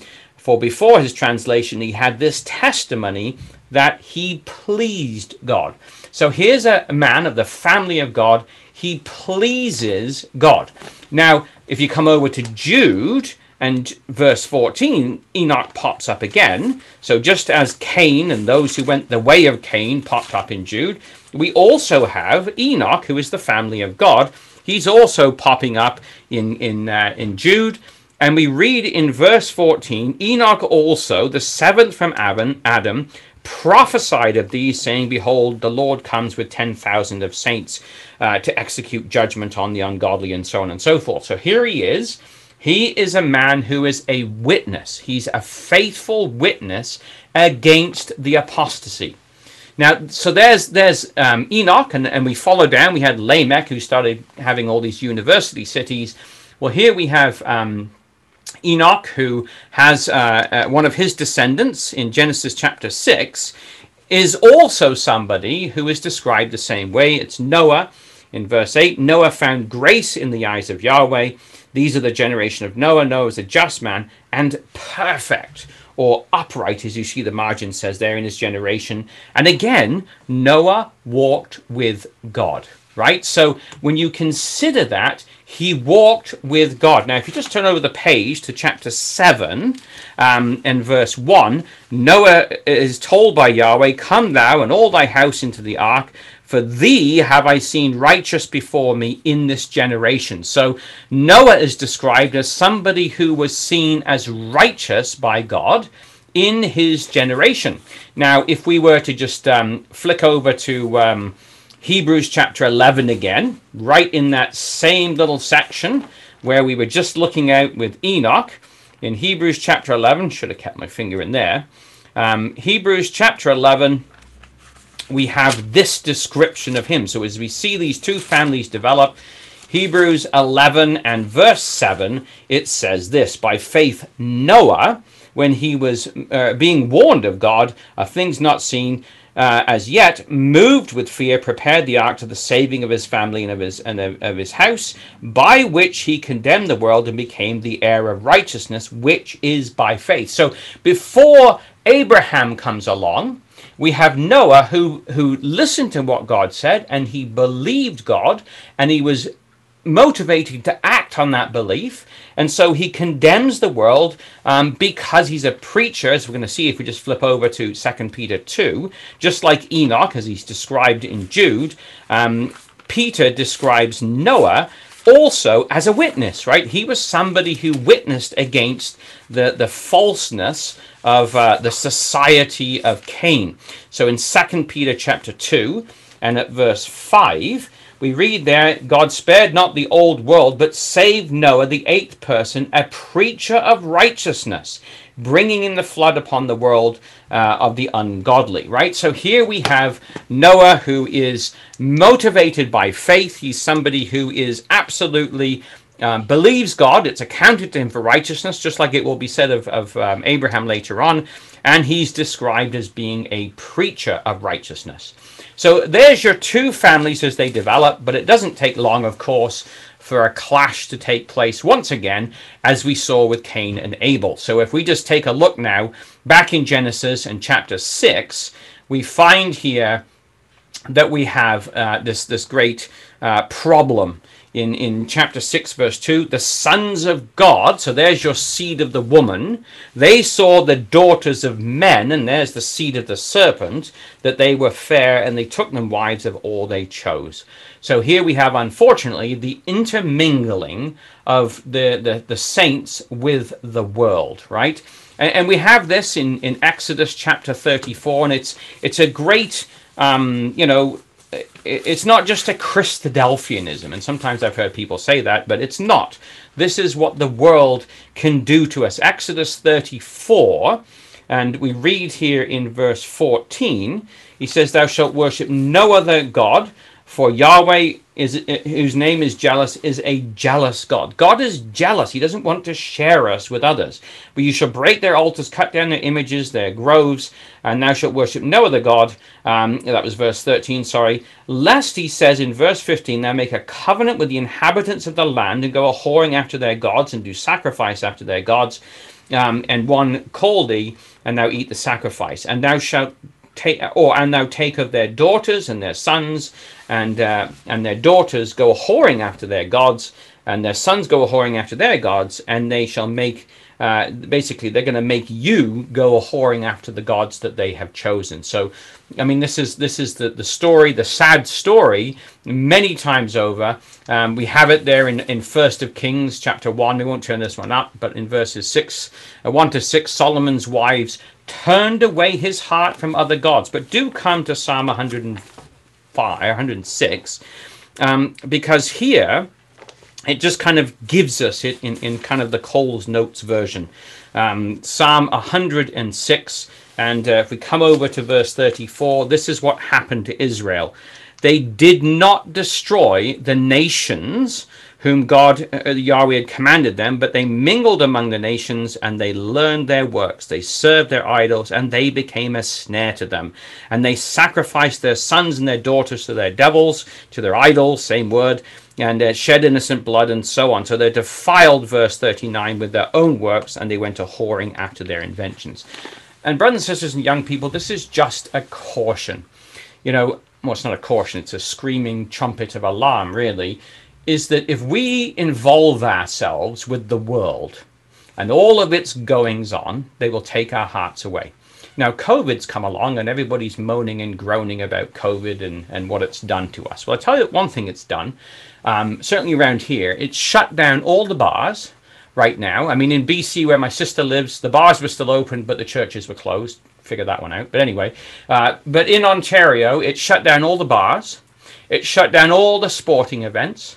It shut down all of those things that the movie theaters and all those things that that man involves himself in. But also that a lot of us involve ourselves in. Our kids are in this sports program and that sports program. And, and not that there's anything wrong with kicking a ball around a little bit and getting some exercises. It's a good thing. But when that becomes who we are and what we do and it defines us, that's the problem. And that's what happened in, in the Psalms here. They mingled among the nations and they learned their works and they served their idols. A great caution to us. When COVID goes away, if it does, do not go back to the vomit of the world. Right? Do, we've been washed. Do not go back to the world and all of its filth and dirt that sometimes has stuck to us. These things have been stopped They've been, been put away from us. Um, so let's not go back to them. So back to Genesis, um, just before I digress too far and run out of time. Um, back to Genesis chapter 6. Um, we have here this this society. On the flip side, then we have these great men of renown. There were giants in the earth in those days uh, that came uh, uh, when the sons of God came into the daughters of men, and they bare to them uh, the same became mighty men, men of renown. And the word there is men of fame right? So this is what it is. You know, like we look at that today, everybody wants to be famous. You've got Britain's Got Talent. I, I, I love the American version, American Idol, right? So uh, idolatry. And, and people want to be famous. They want to be men of fame, the movie stars and all this kind of stuff. Um, that's what the world wants. Well, here, when the sons of God, so there's the seed of the woman, mingled with the daughters of men, their descendants became people of name and of fame and of renown, and they are the Nephilim. Um, Nephilim in, in verse uh, 4, there, that's what the word giants is, or the fallen ones of fame. So this is what happens, right? This is what takes place in verse 5. It tells us the result. God saw the wickedness of man was great in the earth, and every imagination of the thought of his heart was only evil continually.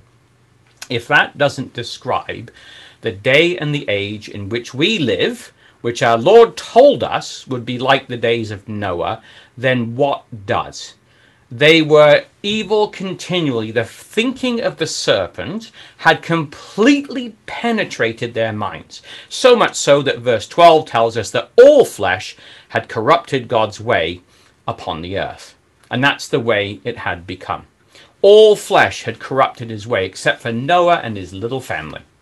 And that's what will happen to us if we think that we can survive mingling with the world. Just take a look at Genesis. One teeny tiny little family out of the two seeds that developed and, and spread out, and all those children were born, and all those generations. By the time you come to this, you've got one pathetic little family as far as numbers goes, but mighty that would continue on for eternity. Um, well, some of them anyway and then you have this whole society that was just standing on its feet and men of fame, men of renown, amazing, amazing people that would all disappear very shortly. So let's just summarize what we've looked at then in this, this couple of groups. We've got these two things, the seed of the serpent and the seed of the woman that, that develop here. So first of all, we had them the offering of the fruit of the ground versus the offering of the firstling of the flock. So this is the comparison between the two of these. Now I'll make these available afterwards. Um, we'll not quite sure how, but we'll we'll make these uh, these screens available afterwards for you. But this is the parallels as we go through. Um, so on the, the, the left hand side, we've got the in the red the the seed of the serpent. It brings what it wants. It brings of the earth earthy, right? The other brings what the Lord requires, honoring the principle of flesh being put to death, the firstlings of the flock, uh, the lamb slain from the foundation of the world. John tells us that the works of Cain were evil, um, whereas his brothers were righteous in 1 John 3, verses 11 to 12. Um, his sacrifice, that is Abel's, was more excellent, whereas Cain's was a self made religion, voluntary humility. He was a liar, he spoke of his own, and there was no truth in him. He was a murderer, as we read in Genesis and John and in the letter of John, whereas uh, Abel, his righteous blood was shed. Cain goes the way of Cain. It becomes his own way, a kind of a signature, where the others are going the way of Yahweh. All flesh had corrupted his way, which shows you there's the way of Cain and there is the way of Yahweh that Noah and his little family keep. The seed of the serpent uh, called their cities after themselves, and they have great education of men. They're, they're the top of the class in all these things. Whereas the seed of the woman name themselves after God rather than trying to make a name for themselves, and their education is the education of God. Now, as we push forward, we have the daughters of men versus the sons of God. And we have their descendants. They are of the wicked one. And as the Lord says to the Pharisees, you are of your father, the devil, right? They were the seed of the serpent. This is the way their minds operate. They are mighty men of name, the seed of the serpent, whereas the woman's seed are just men, upright and righteous.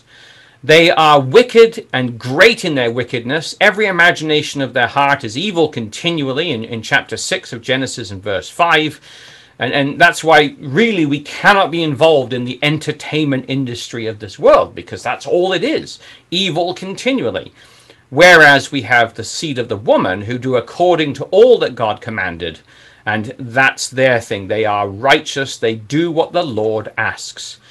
Well, the earth becomes full of violence from the seed of the woman, or the seed of the serpent, whereas Noah and Enoch, as it tells us in Jude, were preachers of righteousness. The seed of the serpent corrupts God's way, but the seed of the woman walks with God. So when you look at that as it develops out, that becomes a pattern that we're going to see develop all the way through the scriptures. These were the kinds of things that were going to take place. Well, of course, the flood comes and the flood goes. So this is kind of like as we move on from there, we now have the post-flood society. Brother Thomas called this the antediluvian society, right? So this is the after, uh, or antediluvian was the pre-flood. This is the post-flood, the post-diluvian society. Um, and these are basically a very similar pattern. We have here the kingdom of men that begins to develop. We'll look at it first. So if we just turn over the page to Genesis chapter 8, this is after the flood. Of course, we know that the situation with, with Ham and how he uncovers his father's nakedness and all of that entails. And uh, his descendants, we come into Genesis chapter 8, and we find there that um, we come to verse 10. I don't think it's Genesis 8, verse 10. I think it's Genesis chapter 10 verse 10 I believe that should be or 10 verse 8 there you go there's my dyslexia kicking in. Genesis chapter 10 and verse 8 um, Cush begat Nimrod and he began to be a mighty one in the earth right? So this is the same word that's used in Genesis 6 verse 4 so he becomes a mighty one in the earth and verse 9 where he was a mighty hunter. And the word before there is that word panim, right? It's it's in the faces of Yahweh. So it's against the face of Yahweh. He's a mighty hunter. Wherefore it said, even as Nimrod, the mighty hunter before or against the faces of Yahweh. That's the idea that's expressed in those Hebrews words there.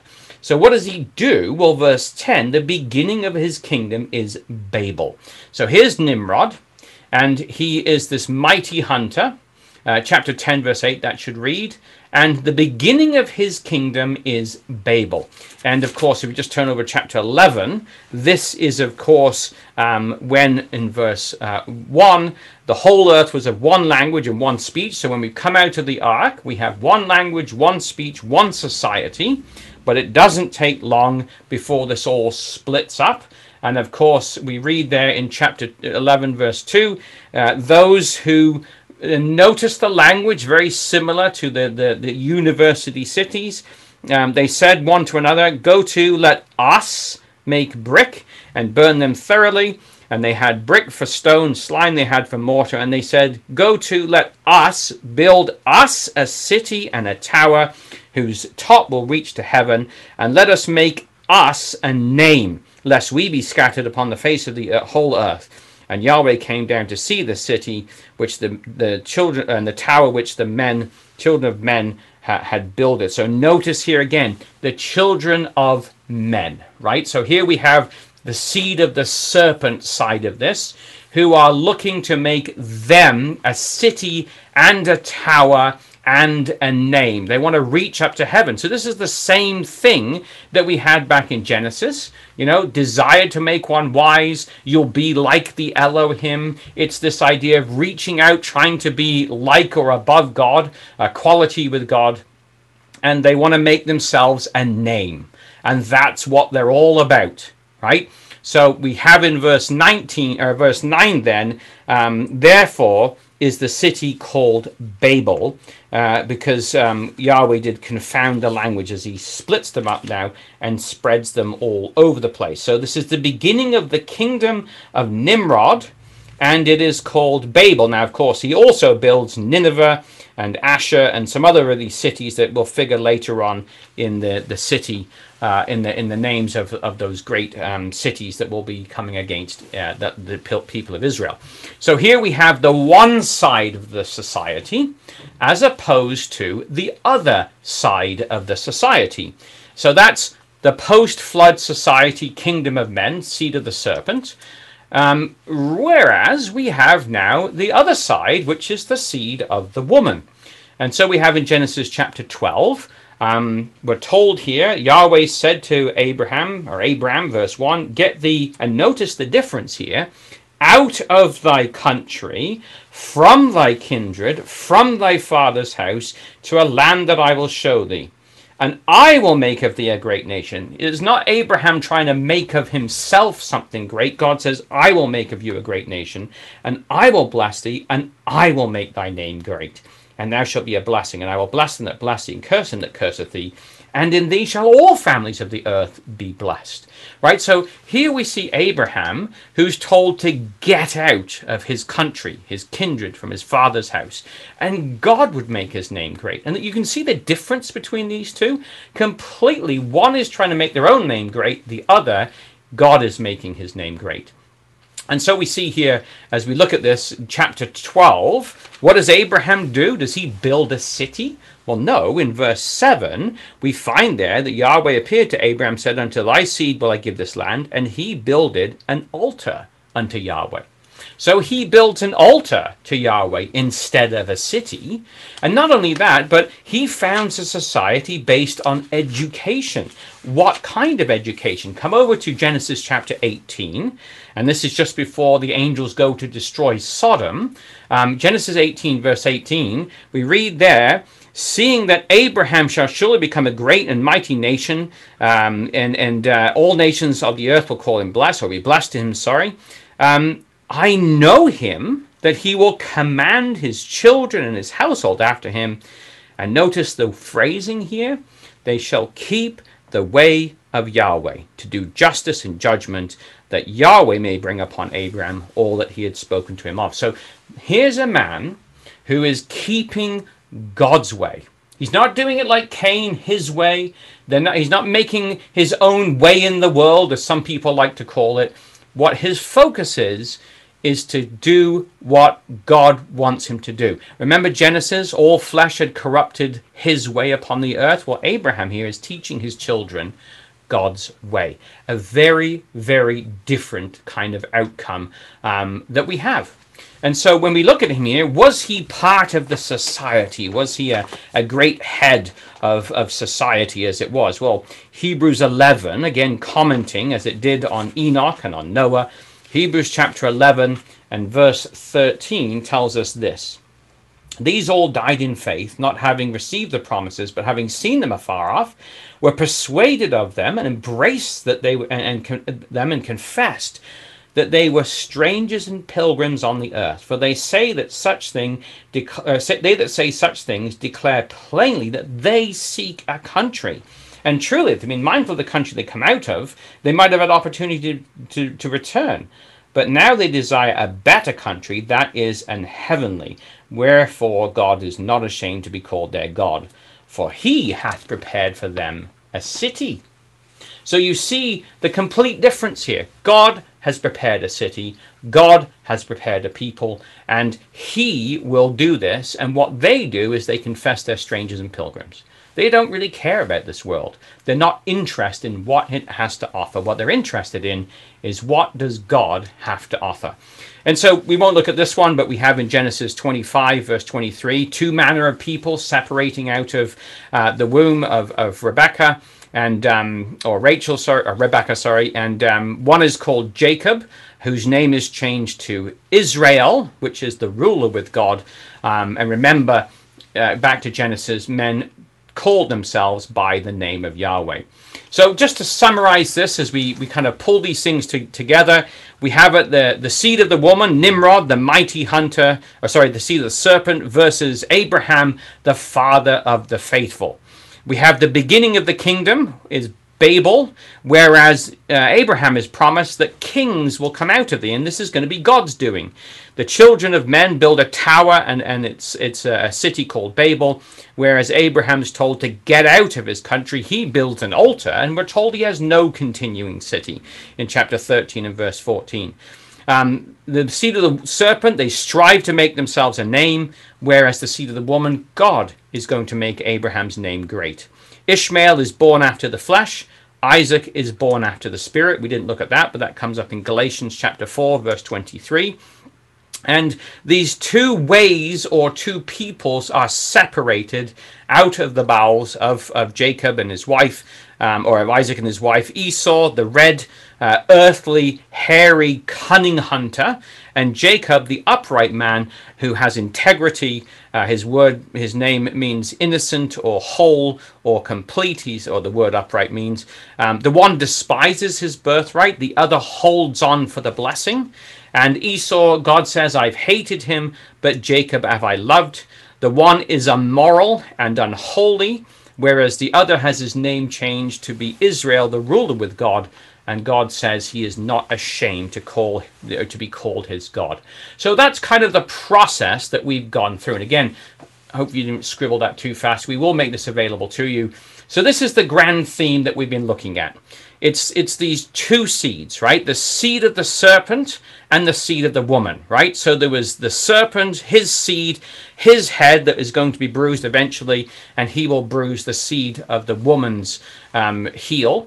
And then on the flip side, we have the the seed of the woman in Genesis three fifteen. Uh, her seed, it's going to bruise the serpent's head, and he's going to have that temporary wound of the seed of the serpent. And this is two ways of thinking. It's two minds that will follow through in our studies together as we continue this through today and tomorrow. Romans chapter 8 Those who live according to the flesh set their minds on the things of the flesh. This is reading the ESV.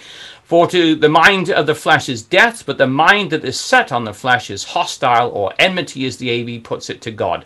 For it does not submit to God's law, indeed it cannot versus the Spirit in Romans chapter 8. Those who live according to the Spirit set their minds on the things of the Spirit. They set their mind on the Spirit. They are spiritually minded, and that brings life and peace. And of course, that leads to two ways that we read about as we looked at these development in, in Jude. We have those who went the way of Cain. And rather than this, we have the other way, which we didn't look at, but we will shortly, John 14, verse 6, where Jesus says, I am the way, the truth, the life. No man comes to the Father but by me. So you can see this, this theme developing out. And then, of course, we have the two cities, the tale of two cities that runs through the Bible. We have Rome, Revelation chapter 16, verse 19, that great city, uh, which is called Great Babylon. We saw the beginning of it back in Genesis. And we have the New Jerusalem, the other great city, the holy Jerusalem that descends out of heaven from God, having the glory of God. And tied to these, there are two citizenships, which we will also develop as we look at these further on. The one we read is the world. Um, Ephesians chapter 2, we walked in times past according to the course of this world, um, among whom we have our conversation or our lifestyle in, in the past, the lusts of our flesh, fulfilling the desires of the flesh and the mind, and we're the, by nature the children of wrath, even as others, people just in the world. So that's the, the one citizenship or society. And then the other, of course, is in Ephesians 2, verse 19, which again we'll look at in a future class. You're no more strangers and foreigners, but fellow citizens with the saints and of the household of God. And so that's going to lead, as we follow this through, to two imprints. There is going to be the mark of the beast, which we talked about at the very beginning in Revelation 6, 13 and, and verse 16, and the seal of God, which is what we looked at in our reading as we, we followed this through. So these are the themes that they're going to develop out through our classes. And God willing, as we, we go through these, we can see that they're all rooted right the way back in Genesis, that division that takes place, that two ways, two thinking, two citizenships, two cities. And as they run all the way through the scriptures, um, we're going to hopefully, God willing, follow that through the, the different classes and look at these themes that we've just kind of outlined at the end and that will form the basis of what we're going to consider together. So we will uh, we'll stop there, and uh, I'll hand the class back over to our presider.